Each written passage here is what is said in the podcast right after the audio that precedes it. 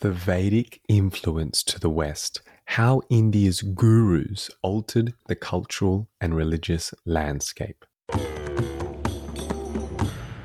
Welcome to the Vital Veda Show, where we explore the realms of health, consciousness, spirituality, and the Veda. The Veda are the laws of nature. And from the Veda comes Ayurveda, which is health, the, the science of life and longevity, and Sthapatya Veda, Vedic architecture, and meditation, yoga, Gandharva Veda, the sound of nature, all these aspects of the Veda.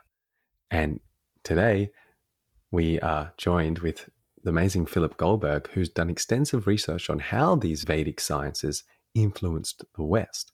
So you're going to enjoy this conversation. And for those who are joining the Vital Veda podcast for first time or new to it, welcome. My name is Dylan Smith. I'm an Ayurvedic practitioner and educator based in Sydney, but travel around. And I'm so blessed um, to interview these amazing people.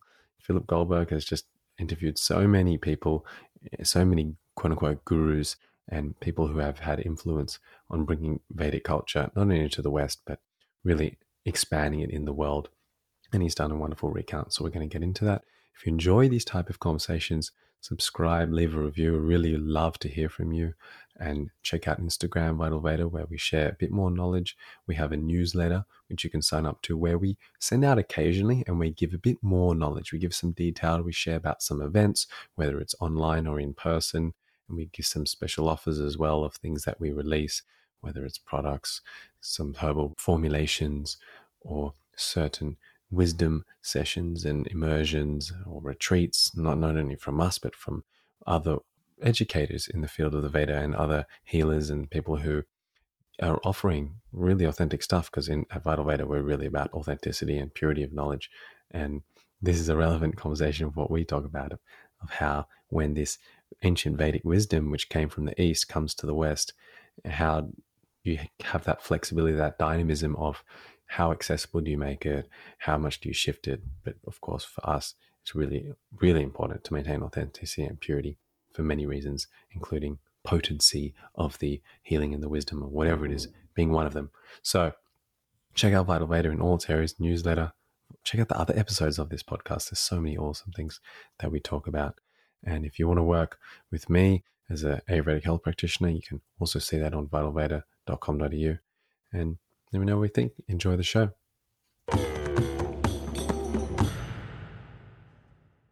Good day to you, Phil. Nice to see you. Thanks for joining on the Vital Veda podcast. I'm loving all the books in the background. Specifically, I can clearly see a Yogananda book written by you and the American Veda, which I picked up recently, which triggered me. And uh, another one, Face Up.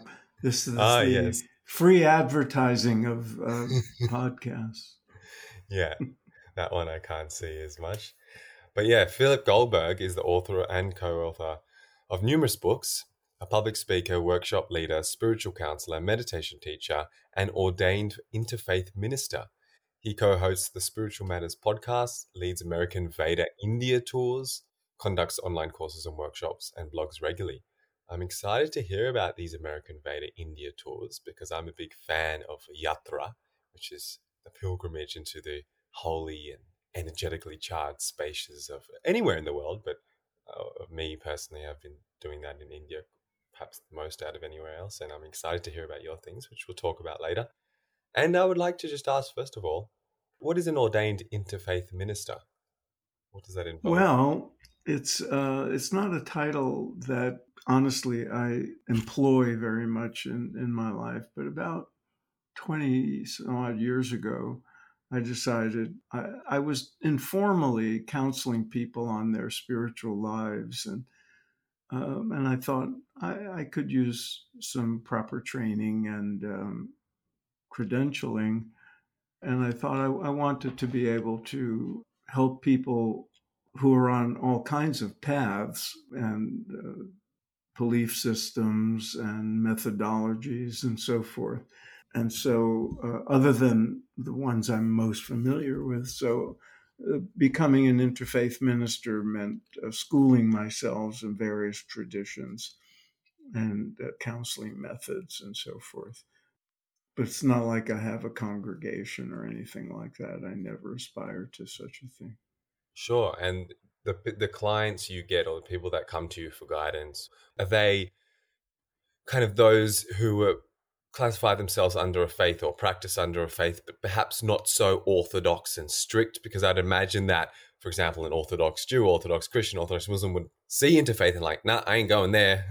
well, not only that, they wouldn't be drawn to me um, unless, and this has happened, they were disenchanted and struggling with mm-hmm. their, usually the uh, tradition of their birth. Mm-hmm. Um, or an adopted affiliation with a group, a sect, a cult, and you know, it, and if they're uh, feeling at odds or struggling with doubt, then they might find their way to me, and that's happened on a few occasions.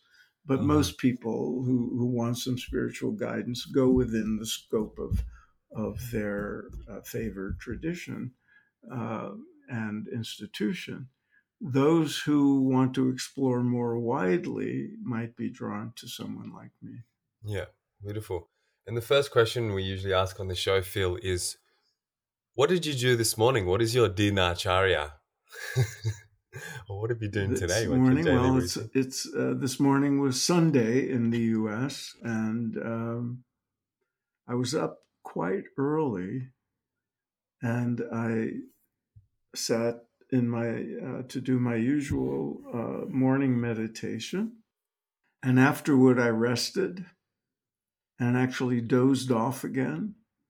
And when I woke up, I said, "Well, it's Sunday. I could use a little mini retreat." So I did some stretching and some breathing of you know traditional yogic styles, and then meditated again and uh, it was uh, a good morning. So you asked at the right time. it sounds very regenerating. So I was recently doing Panchakarma, which is a Vedic detox and rejuvenation program in South India, and I went to the local, just a very small library of people leaving books behind in the clinic, and I came across this book, American Veda, and I thought, oh. oh it seems a bit cheesy, the title or something. I don't know. And then I had a guy next to me say, no, it's really good. So I started oh, reading I'm it. delighted. Were you in Kerala? no, I was at the Raju Clinic in Hyderabad. Hyderabad. Yes. And uh, anyway, so I, ju- I just want to, this is what I want to talk about it, essentially about the Vedic influence on the West. Although it's, Philip has conducted a, a very extensive research and shared this overview of the remarkable influence of India's Vedic culture to the Western culture. And although this book is called American Veda, I really think it absolutely applies and relates to other areas of the West, especially Australia and Europe. Yeah, I've been asked about that, if I may cut in. I focused my research on America because, you know, it's what I lived through and what I experienced and what's, you know, obviously accessible to me. And I'm often asked, does the same thing happen in Europe? Does the same thing happen in other parts of the world? And of course, I don't know as much. But from what I do know, the kinds of things that happen in the US that I chronicle over a course of a couple of hundred years happen to different degrees and in slightly different ways mainly in north north in the UK of course and, and Australia Canada and Germany, Scandinavia, for the you know that more than the southern European countries and the the countries that dominated by the church. Although you see the influence everywhere to different degrees. Yeah, and because we in other like Australia, for example, and Europe is also we take so much from US. It's kind of like the yeah, leader in yeah. these these trends and these influences. So that's yeah the big thing and essentially this it's it's about how ancient philosophy of Vedanta and the mind body methods of yoga have affected millions of Westerners and radically altered the religious landscape. It's a wonderful yes. historic recount, and, and it is really detailed specifically to, to US because it, it starts with these initial influences from the 1800s. to the presence, and it includes influence of public intellectuals, meditation, hatha yoga, which is the more asana movement, philosophy, pundits, what was started in the US. Uh, the arts, the, that was one of my favorite. The music, poetry, filmmakers. I'm so glad you mentioned that because I'm about to teach a course on that online uh-huh. with Hindu University of America. Because whenever I speak about this and write about it, I get, I love the part about the arts, about the poets and novelists, and especially the musicians, and mm. especially people like the Beatles and certain yeah. jazz musicians. And everybody, it perks up, and I never have enough time. So I'm doing a whole course on it starting in October. Ah, beautiful. I'm going to come back to that. Um, but before that, I think let's let's just start at the very beginning for those who don't know. What is Veda for you? Well, Veda means essentially knowledge. And um, the Vedas is a term that's applied to what we think of as the world's oldest sacred texts, the four Vedas of India, that are, you know, so old that people argue about the exact dating and, and what the boundaries of the so called Vedic period are. But they evolved over time and took the form in, you know, more, well, you say modern, you know, a thousand years or 2000 instead of five or 10. Um, the, the Vedic, the Vedas as such, you know, didn't have that great an influence. What really came to the West was uh, the system of philosophy known as Vedanta and the principles and practices of yoga.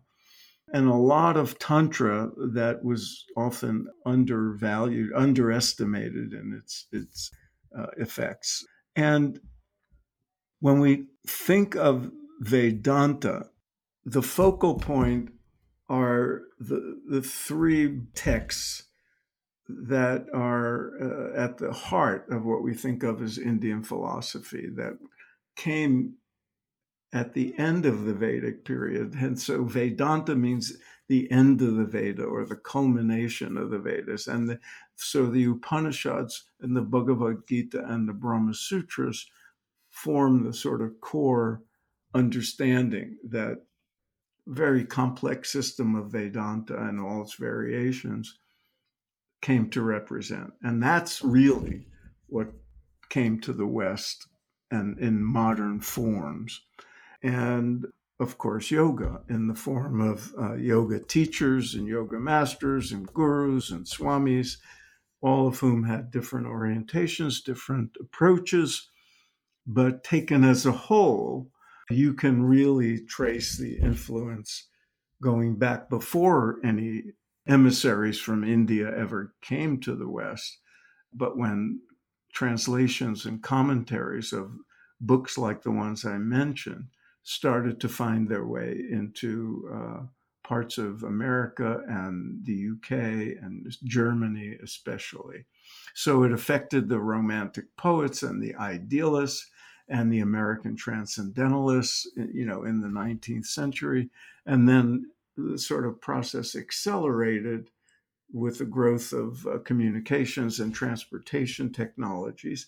And then people from India, famous gurus, uh, came and had an impact, a cumulative impact until, you know, things really exploded in the 60s and 70s and it, the process continues to this day. Uh, and it, the influence is both obvious and in many ways less perceptible. And one of my jobs was to ferret out the influences that are not so obvious, like how it affected people's attitudes toward religion and everything from healthcare to psychology to the arts and so forth. Yeah, and you did that so it's well. quite an adventure. Um, when was this book written? Remind me. It came out in 2010. Okay. And I spent the previous couple of years working on it. So this but, is going to be uh, really interesting because um, I want to kind of extend even to 12 years later where we are today, just the, the change because a lot of it is as you said, 60s, 70s, but even even 80s, 90s, and and now we've got. I don't know how much you're researching this topic these days or recently, because now we've got social media and just there's so much more information. Everyone has the potential to teach, and there are quote unquote perhaps more gurus or more teachers. I mean, it's what's the book shows like it's such an extensive historical account. It's wonderful on and so many people that I didn't know about being a younger man, perhaps, but and how they influence the next quote unquote gurus. Like, but it's so interesting today. Like, it seems almost like for those who want to become a teacher, it may be harder to quote unquote make it or be, have a following because there's such perhaps more people, and it's not like I don't know. Like, and then of course it's easier, but it's it's. How do you think about? Because we had people mm. like Deepak Chopra who you did a good good account on, and he had Oprah, and he, or even before that, there was Maharishi, Mahesh Yogi, and all these other ones who there wasn't internet, so it was like, yeah, it's just, no. it's just a very interesting contrast between then and today. What do you think about that? Well, it's true. And and one of the interesting things about that, I mean, if I were to update American Veda now, the, there are a couple of things that I didn't, you know, couldn't foresee and, and weren't as important when I wrote the book, but subsequent developments. One would be the explosion of interest in hatha yoga and the you know sort of appearance of yoga studios on uh, every street corner at least before covid now you know the, many of them have gone under because you know you couldn't conduct classes that would be one the other would be the tremendous growth and assimilation of people of Indian descent in Western countries, especially in America, and, and the impact that just their presence and their building of temples and educational outreach and so forth has had. And the third would be social media. It's it's extraordinary, and and you're right. Uh, you know, on the plus side, everybody has easy access. You know, I often joke that when I first heard about the Bhagavad Gita, and I was a student in the 60s, I heard about it because I read Thoreau, Henry David Thoreau's Walden, and he writes about it in there. And I said, Oh, I, I want to check that out. I couldn't find a copy, and I, and I was living in New York City. I had to go to an esoteric bookstore to get a copy. Now you can just, you know, click on your mouse or your phone and, and you have a dozen translations in, in a few seconds. And so that's the accessibility is extraordinary. You know, part of the time I was writing about these things, no one had these books. You know, they were being imported from the UK to, you know, certain intellectual elite in America. And then, you know, in the when the early gurus came, you know, they were traveling by railroad and you know, there was no television to advertise and all that. And then radio came in, and that was a big deal. And in the 60s and 70s, some of the better known gurus, like you mentioned Maharishi Mahesh Yogi, in the aftermath of the Beatles taking up with, you know, his uh, teachings, there was a big explosion. But what did the explosion consist of? Front page articles in magazines, the occasional uh, television program. And uh, he, all these gurus who came, uh, they, if they had outreach as part of their mission, they wanted to reach people and they took advantage of whatever the technology was at that time. So in the 1920s, Yogananda used radio. It was just, it was the newest thing, you know, and mail order uh, through the, you know, the mail system. And then in the 60s and 70s, they were using, you know, what would look like very primitive, huge video uh, boxes of, you know, to make cassettes of, of their talks and stuff.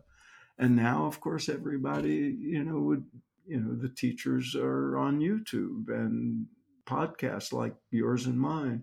And so accessibility is a big thing. The downside, you kind of alluded to, is anybody can hang up a shingle, and so to speak, or start a YouTube channel and claim to be a teacher. And many of them, you know, are out to make a buck and they don't necessarily have credentials or proper training. So, you know, that that's the the downside of this. And, and also, as you said, there are some people who are very deserving of having an audience, but don't have the marketing skills or the good karma. And so they can't, you hmm. know, attract the following that they yeah. might deserve. You know, so yeah, so it's really it's it's essentially the same thing. It's just more i guess as the consciousness has evolved like collective consciousness has expanded over the decades and more people have become interested in then there are more teachers because they're still max max using the current technology to a maximum like you said they were using radio yogananda was using radio then then they were using tv so but now i guess there's just more more teachers and more people out. It's, it's an interesting yeah. thing. And yeah, but they, you know, more people can easily find access to it now. Mm. You know, uh, without great deal of difficulty. You, you you don't have to if you have a favorite teacher because you read a book or something, or your friend tells you about that person. You don't have to wait till that person comes to your town, if ever, you can find them on YouTube and you can find them, you know, on uh, whatever other media they use. Yeah, there's in some of the traditions that I am involved with, or one of them particularly, there's a bit of controversy on whether you can teach online or not. It's and, and, and um, you know how authentic and all these things which is, has its value. There's some things, of course, th- which is there's better. nothing new about that either, Dylan, because you know Yogananda was heavily criticized for taking some of the teachings that in India at that time in the 1920s it would be a direct guru mm, student yes. transmission or yeah. teaching but he was interested in meeting uh, reaching many more people so he used he created a correspondence course, which was you know, the height of technology at the time, and put some teachings in that and took a lot of flack for it. Mm. At the same time, certain teachings were still only given in person, yeah. and that remains the case today. Yeah. Now you can find some of those teachings online, but not all of it. Some you know is reserved for a special yeah. kind of instruction that, that's good and i think that and one, one guy was like, well, if Buddha was alive today, he would be pumping the internet. He would be like putting it all out on Instagram. So it, I think it's, it's maybe, I think it's about how, how can these traditions adapt to the current state when they didn't foresee it or where their guru didn't for, talk about this because it wasn't right. at all in the thing. And it's interesting so, for them to use their discrepancy of, okay, yes. again, is this appropriate to, to share online? And then that's a key issue yeah. the, the, ongoing adaptation to a new culture, a new period of time, new technologies. And you see that in every guru who ever left India and came to the West. The ones who reached people had great skill at adapting to the new culture and new values, new personalities, new systems, and at the same time being faithful to the traditional teachings and not distorting them in the name of reaching more people, not diluting them. Yeah. And, and you see it in their work as their time goes by. Oh, people in America value self improvement. Uh, you know, they want uh, better health. So these methods, I'll reach them by telling mm. them about that, mm. but they won't dilute the teachings. That's Some people, on the other hand, in their zeal to reach more people, will make adaptations that do dilute the teachings. And you see that in yoga studios all the time, where the public image of yoga is that it's a form of exercise. And I'm sure many of your listeners know it's a whole lot more than that. Hmm. And, you know, yoga is good for your health. Yes, but it's a whole lot more than that. And the good yoga teachers, the skilled ones, the knowledgeable ones, will give the student what they need and what they're looking for and tell them there's more mm. and lead them, point them in that direction. Yeah. And that's what the, the, the really skilled gurus were able to do. And I think that also is a good point for other practitioners who are perhaps criticizing or judging other practitioners or teachers who are doing this because I get it. I, I recently we have something coming up called Navratri, the nine nights of Mother Divine, and I wanted to teach a lot of people about it. So my whole marketing, or and we're doing a free webinar, and I just promoted it as in Ayurveda. There's seasonal changes, and this is the biggest seasonal change of the year, and it's an opportunity for health. And even my media manager was like, "But you didn't mention anything about the goddess, the Devi." like, I'm like, "No, but I, I will. like, I'm not going to not honor that. Yeah. But this is how I'm presenting it, and and then they'll understand the connection between rhythms good. and the Devi. So, yeah, I think it's a good thing to just just because someone's advertising in a certain way or marketing to not judge or criticize because you don't know how they're teaching that. And of course, not everyone is. Like you said, people are altering the the actual teachings and the courses are not done according to the proper tradition. And that's the fine line that people who care about the authenticity and effectiveness of these teachings have to tread. And and it's it's right there in the Bhagavad Gita. It's about uh, reaching people at the level of their art. You know, the, the term in Sanskrit is upaya, skillful means of of teaching. And I, you see it when, like, I had to research all the teachers, and you see it in Yogananda. I watched, I, I, I looked at all the advertisements for his public presentations, and you see, eh, you know, after he was here a little while, he realized, oh yeah, I better, you know, I'll get people interested by saying yoga for business success. Mm-hmm. Yeah. Or super consciousness for, you know, better health or whatever that gets people yeah. in the door. But then you give them the opportunity for the authentic teachings. And, and Maharishi Yogi did that very well, and you explained. I mean that. Oh yes, the, and I was I was there at the time wa- watching it, and he came here talking about higher consciousness and enlightenment and all these things, and then some research was done, and it turned out that uh, meditation uh, had certain measurable effects. And the next thing you know, it was a method for stress reduction. And he rode that. He didn't deny it. He didn't look down on it. He said, "Oh, that that's a finding. Science. People value science, so we'll talk about that, yeah. and then adapt the higher teachings yeah. to that context." Yeah, it, it was a very. I always want to touch on the, this part because the book, the early on in the book, it's chronological order basically, and or at least it starts to be. And so the first is 1800s even, and, and so early. People who I've never heard of, who are apparently very famous. Um, who who are they? Feel like? well, you would in Australia, you might not no. know Ralph Waldo Emerson. Yeah, the Emerson and these people who I then realize, wow, these guys are. But every American yeah. student reads their stuff sure. in a literature class or a history class or something. So they're icons here. Mm. So for me, that was, you know, was, I was chugging on in the book. I wasn't too interested, just to be honest. I'm an honest guy. And then, I mean, look, I'm I'm also um, part of this Maharishi's tradition. So it was exciting, but, and you were as well, you learned transcendental, Med- you are a teacher of transcendental meditation. But that part of the book, it, I mean, it's so exciting. It really is a radical explosion of Vedic yeah. wisdom entering the West. And even for those who aren't part of the tradition, like it's very clear, it's well known that Maharishi Mahesh Yogi, he not only shared Vedas with the West, but he really revived it in India as well. Like he, in, with Ayurveda, with Vedic architecture, Sthapatya Veda, with Vedic astrology, all these aspects of the Veda, which is, as Philip said, knowledge.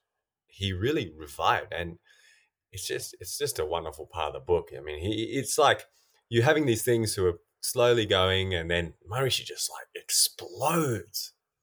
And it it's fun to write about and think about, and it's exceptionally so because the Beatles and rock and roll played such a big role in yeah, that, and. Yeah and you you know by then and so you know there's film footage of that and interviews with John and George about their meditation experiences and you see it in their lyrics and you you know and and so you get to even people born way after 1968 and, and the, the heart when that was really happening can get a sense of it now because of technologies and it's it's and for me i i mean i lived through that. But researching my book oh my god i discovered so many things i didn't know before. And it was just such a delight you know to write about them and to give public presentations and and bring in the beatles music into it it's just you know so much fun. And and then you discover it wasn't just rock and roll it was jazz and classical music and mm. people like john coltrane and you know all kinds of incredible people artists and philosophers and writers who were influenced by india uh, in ways that people don't fully appreciate. Yeah i want to compare maharishi yogi to deepak chopra because i think it's a good example i feel for for the purpose of comparing the 70s or around that time to the current present. Because we have Maharishi who reached millions of people and he was on the top TV shows and being interviewed. But again, there was not many other gurus at all at the time. And then today we have Deepak Chopra, who you wonderfully said in the book. I mean, he was close to Maharishi. He was perhaps about to be the new leader of the TM movement but went off on his own for other reasons. And then I love how your book said, but he had Oprah and Oprah, like, yeah. So now we've got Austin Deepak, who's reaching millions and probably more than Maharishi did, maybe, but it's not as explosive because of the contrast. Because Deepak's entering a market where people are already, you know, yeah. heard of meditation. Yeah. And his, uh, yeah, when Maharishi was doing what he did and when the Beatles took up TM, that was brand new in the minds of people. And if you look at the newspaper and magazine and TV coverage of it all, some of it was cynical and all, of course, but some of it was, what's going on here? What's the appeal? You mean India, this backward country that you know uh, has something to offer people you know what's that about? Why would the beatles who are the most famous and rich young people in the world take time off and go to a funky ashram in india when they can go anywhere and do anything? And so that became a curiosity. But you're right now you know, if I were to sit on a park bench in, you know, Central Park or something and meditate, sit with my eyes closed, no one would give me a second look. But in 1970, that would have been very different. Yeah. Uh, and yeah. and so you know, if you told people, yeah, I start my day every day with meditation, no one blinks an eye now. This just it became mainstream yeah. and and sometimes people say how come you know when a guru comes to a big city now it's there's no coverage of it well because it happens all the time and it yeah. happens so often over the last few decades it's not news you know it's not that big a deal yeah.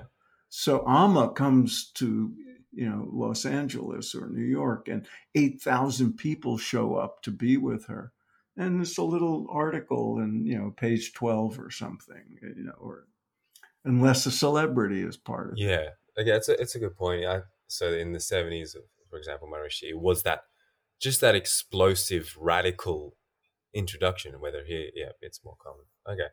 Um, i just want to bring up one other guru before i talk about some patterns and and that is well, even just the book, Autobiography of Yoga by Yogananda, and, and you've got a book on Yogananda right behind you, which you've written.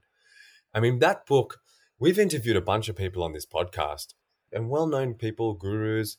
That book has influenced so many people. It's amazing. And you, you can ask so many big gurus now of what got you started. And it was that book.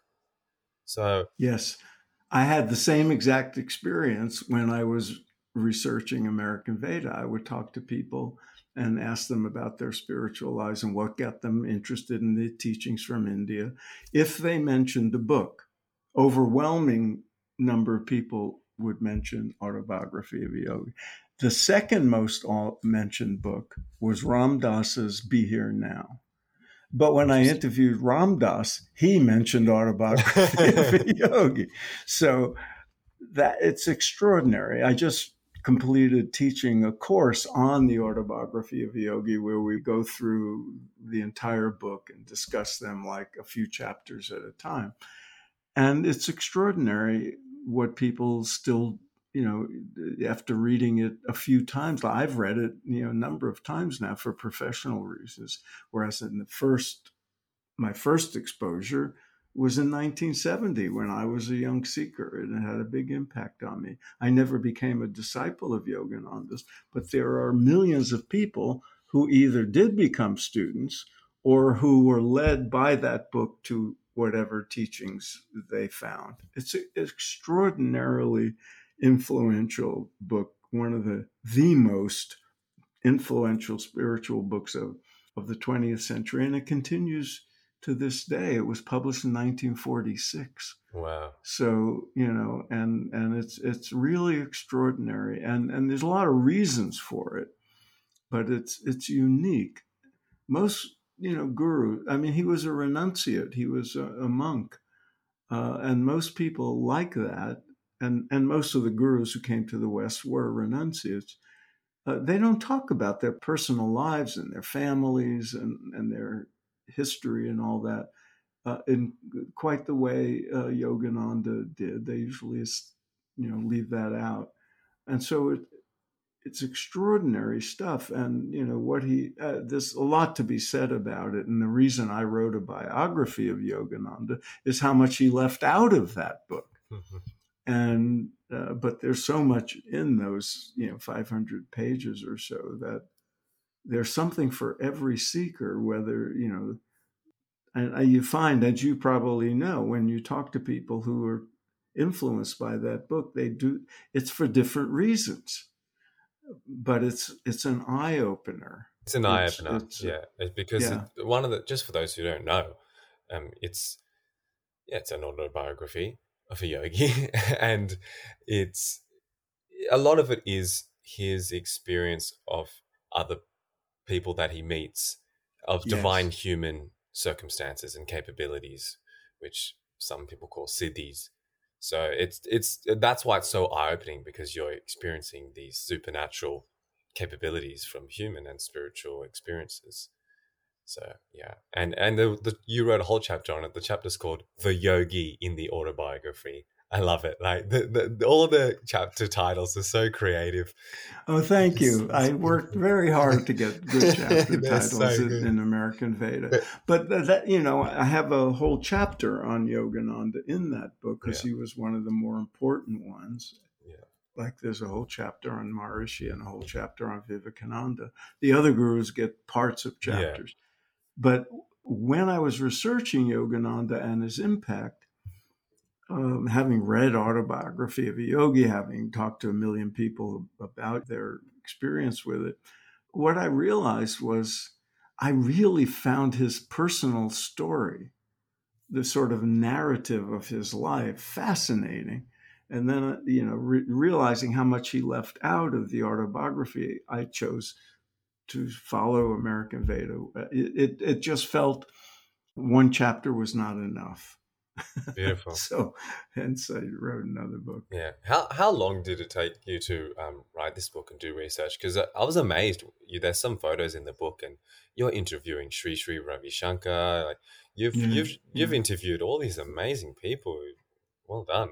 Like I feel blessed having yeah. been able to do that, and uh, because of American Veda, I've gotten to know even more people because the book, you know, like people like you, but also people in India, you know, and, and oh, I, you wrote that book, come and see Guru so and so. And it's, it's just been extraordinary. Beautiful. And uh, yeah, it does take a long time to research those books. Um, and, you know, it, it, becomes a very practical thing. But thank God the internet mm-hmm. was you know i thank google in my acknowledgments because you know, I'm old enough to remember what it was like to do serious research, even when I was in college. And, you know, you'd spend hours and hours in the back rooms of libraries combing through books and, you know, stacks of magazines just to hopefully find something. And now you, you just click the mouse and, and the whole world opens up to you. And it was extraordinary. But you, the, the one of the hardest things was stopping the research so I could write the book. Yeah, because it, it's so intoxicating, mm. you know, to go down every avenue and find out more and learn more. And after a while, you realize I just spent two hours reading this great stuff, and it's there's no room for it in my book. I better be a little bit, you know, more discerning. Oh, yeah, and and you did really well, like because uh, I there's so much you could have elaborated on and added and you know you didn't get too much into the to the cult and to the sexual allegations with all these things which was which i think was nice. You touched on it. I mean later probably after this book there was a whole movie on bikram. You my friend actually was the director oh my Eva God. Orner, and it's, that was it, that issue there were sexual scandals and allegations around almost all the gurus who yes. gained prominence, especially in the 60s and 70s when, you know, during the hippie era. And I had to address it. And there's a whole chapter on it. And I always say it it's the shortest chapter in the book and the hardest one to write. And it continues to this day. I'm still learning new things.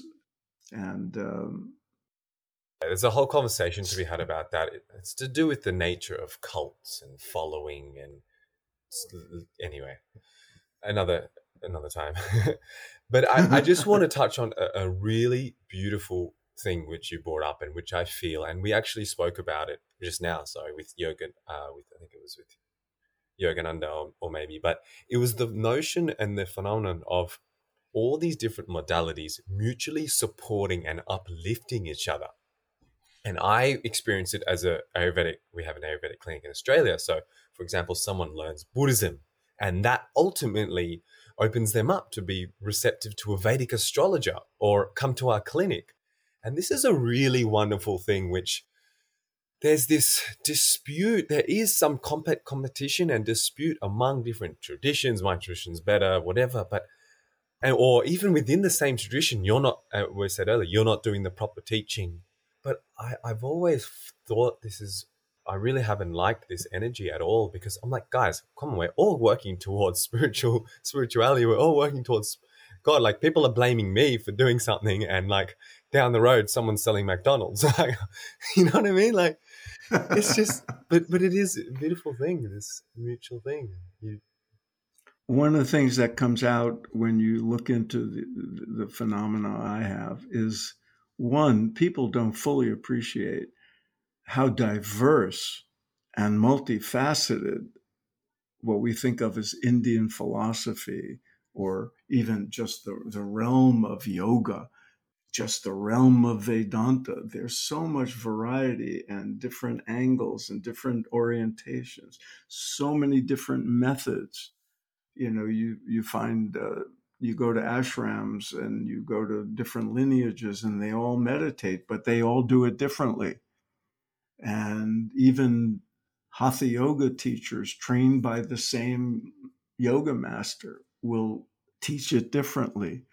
And all these different approaches, people in our ignorance tend to think of them as competitive, but they're just all variations on the same central theme of self realization and, and, awakening and achieving union, as in the you know full definition of yoga as, as union with the, with the cosmos, with the universal intelligence uh, that goes by so many names. And all these methods and all these orientations are just different facets of the same light. And if you are discerning in your own quest, you will pick and choose the methods that are complementary and work well for you. And most of the teachers recognize that. They don't feel in competition. They say, oh, he does it that way. We do it this way. Exactly. I mean, not to condemn others. I mean, I see it so much like, oh, that meditation teacher's only teaching the course in three days. They should be doing it in four days, or they're not doing the ceremony, the puja correctly, and uh, they're bad. They are not contributing to society. In fact, they're doing wrong. I'm like, come on, man! like this is that's this is why step. religions get corrupted yeah. over time. Uh-huh. And it's like, and it's like that's the first step for that person. That's their karma, and that's ultimately going to be like lead them to if if you are really that uh, higher, authentic, more intricate, detailed teacher, then that's that will be their next step. So, and they wouldn't have got there without that. So you know what my experience is? It's not the the gurus and the leading teachers who are that way. It's it's the uh, devotees. Yes.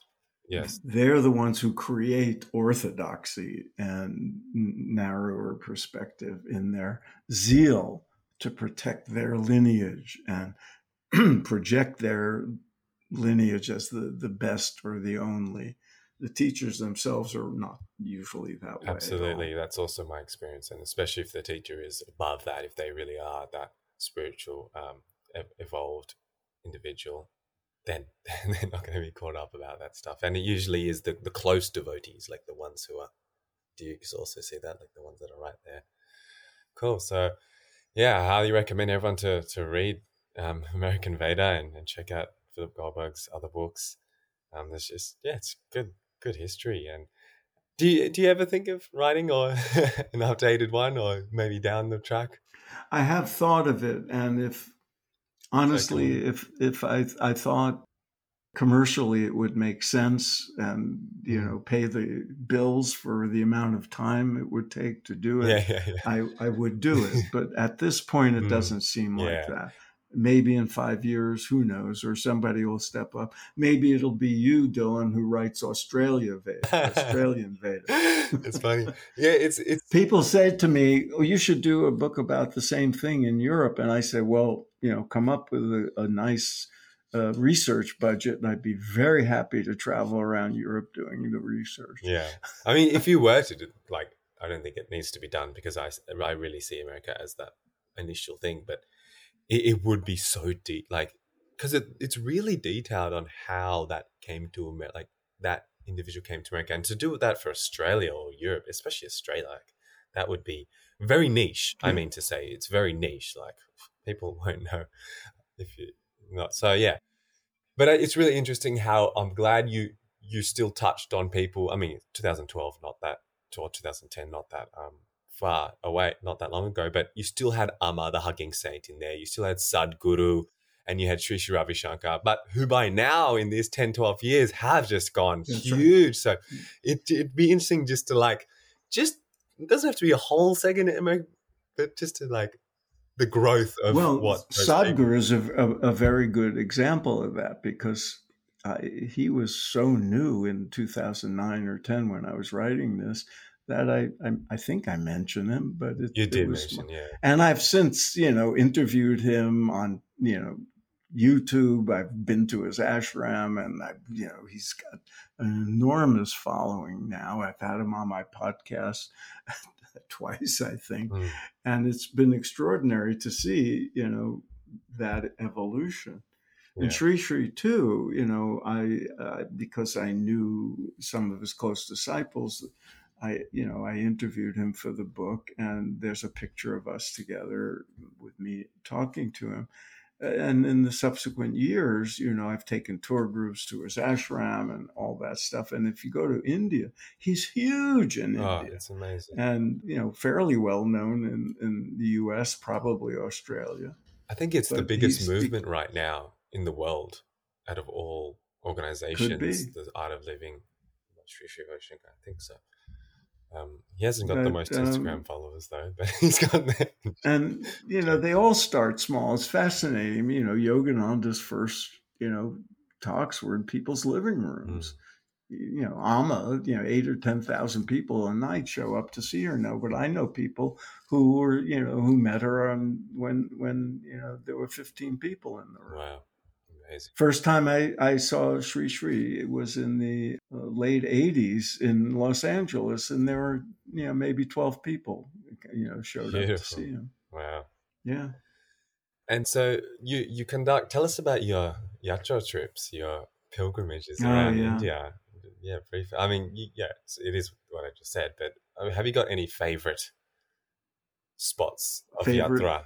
Yeah, favorite spots of pilgrimage. Your personal favorites. Where, what places do you love? Rishikesh is cl- very close to my heart. You know, and um, we had to curtail our tours because of COVID, but we're doing another one in February. You know, if unless there's a another uh, wave of you know COVID.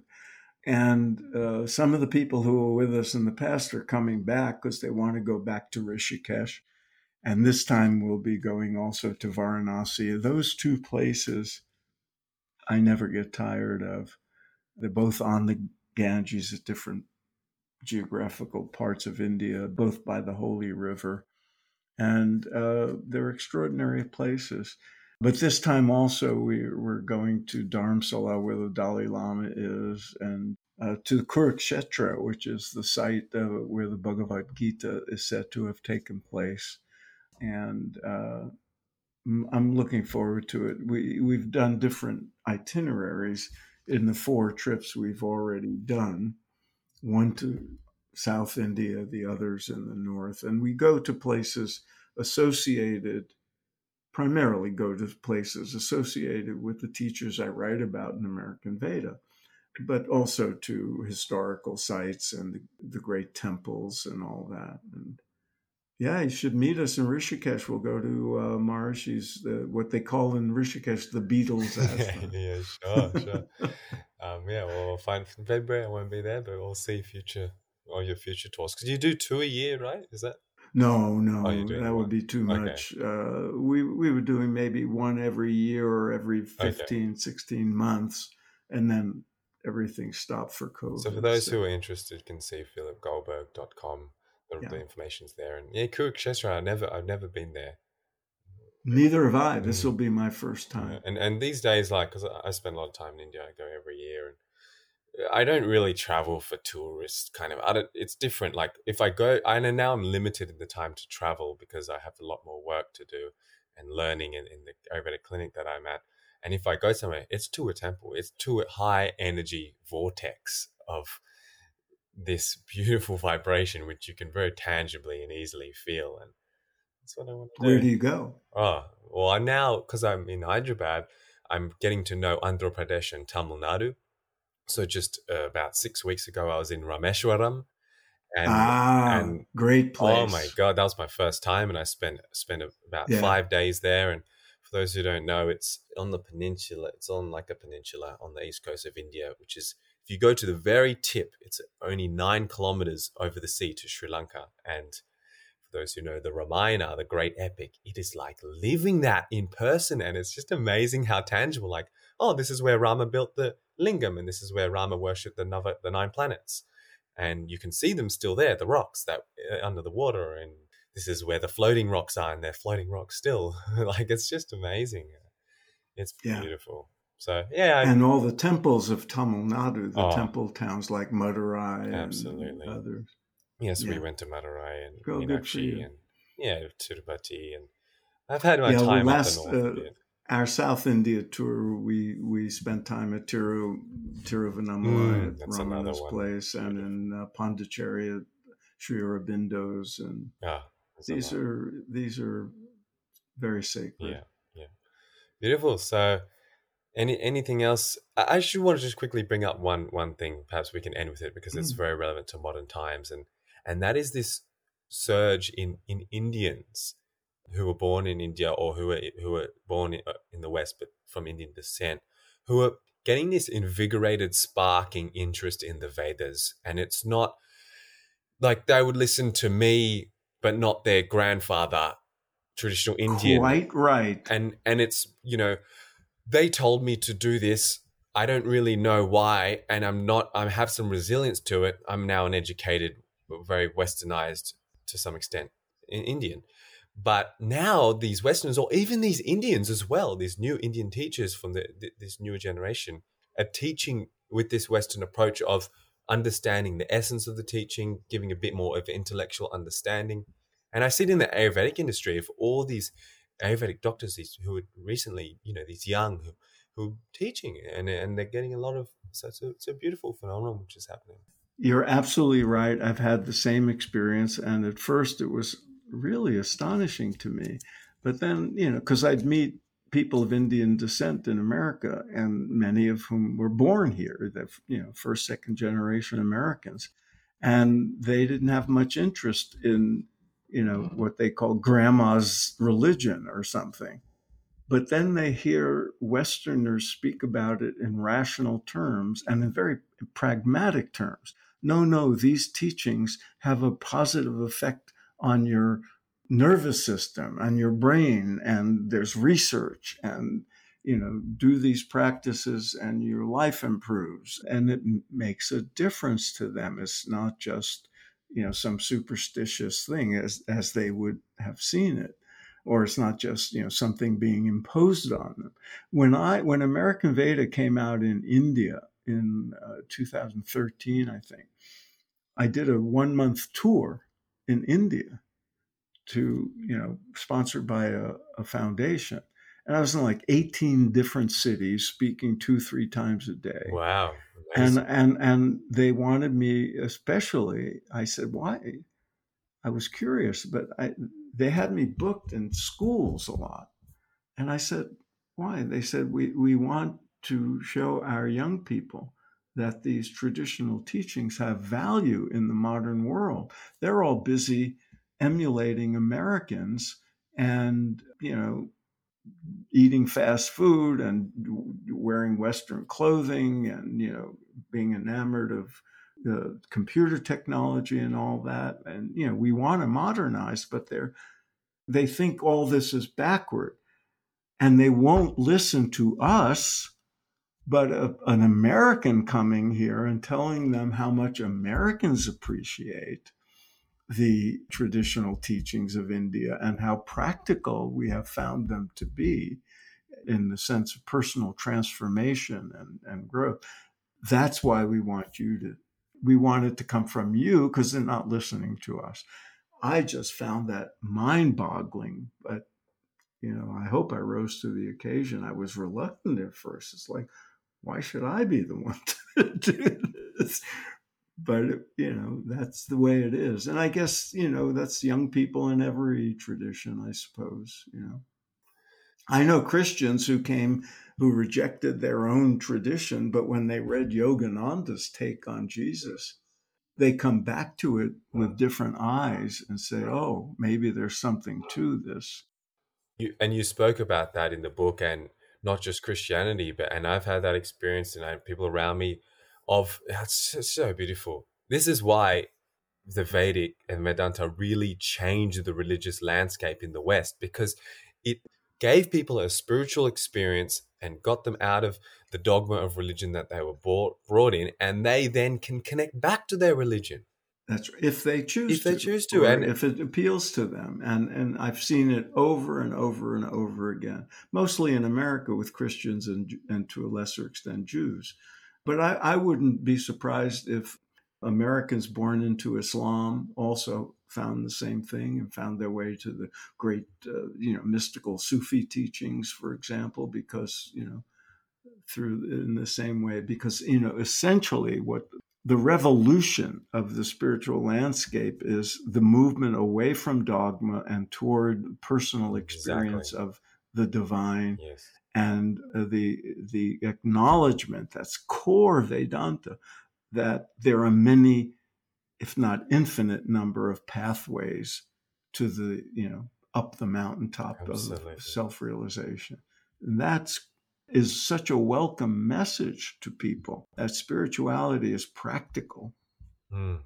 and not antithetical to modern life or life in the material world.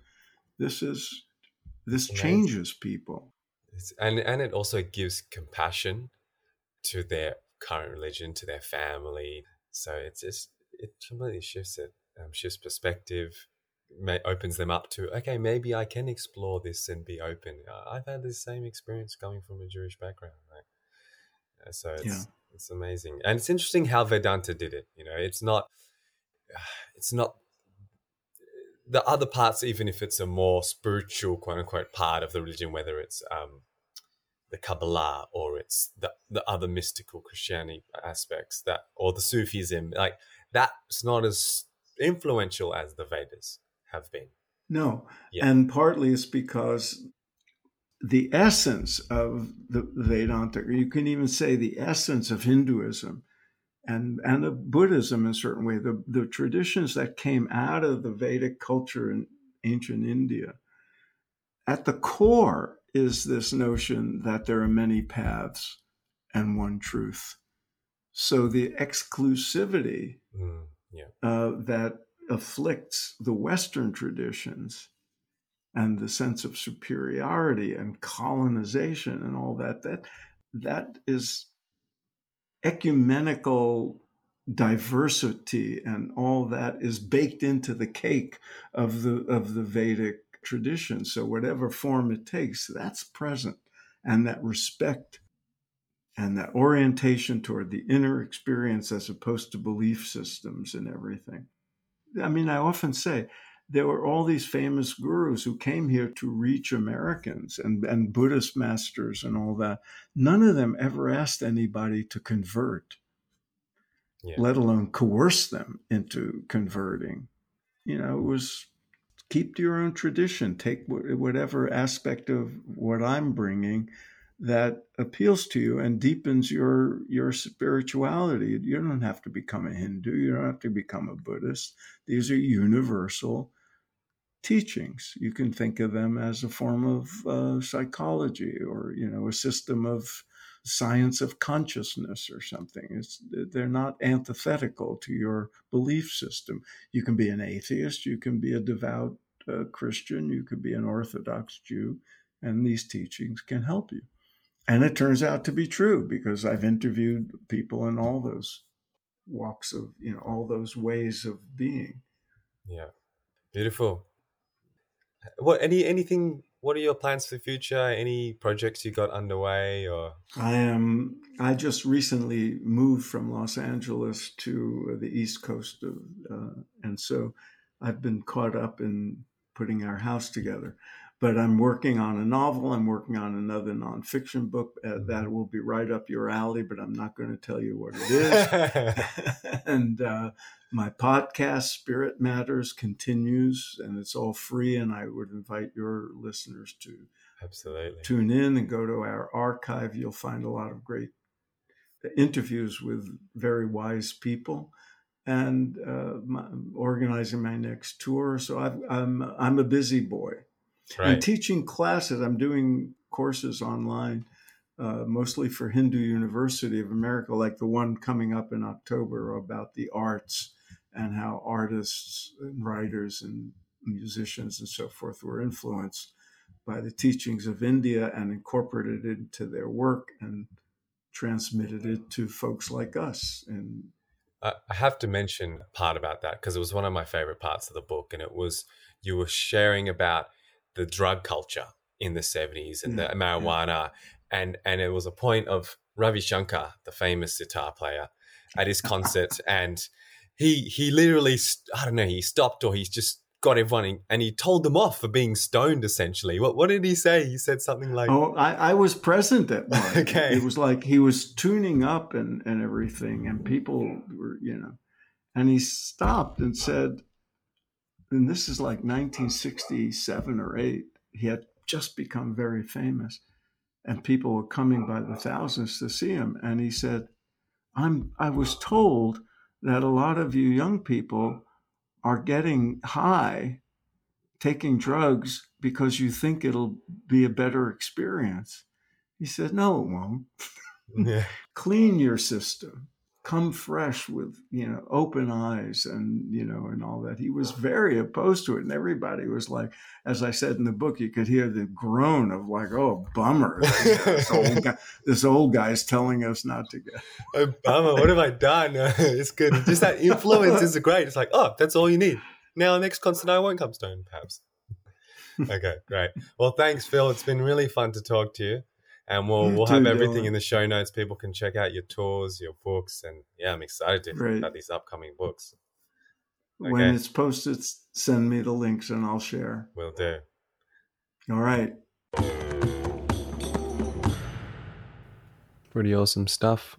Philip Goldberg, good man. If you want to check out his stuff, remember you can check out philipgoldberg.com and join one of his yatras if you want. Also check out Mahasoma. They do awesome uh, the collective of meditation teachers in Australia. They do amazing yatras, pilgrimages to India. I'm yet to do one. Probably will, might even do one by now. I get asked all the time, but yeah, there's some really good things you can do, whether it's in India or other places around the world. But until next time, my friend, enjoy.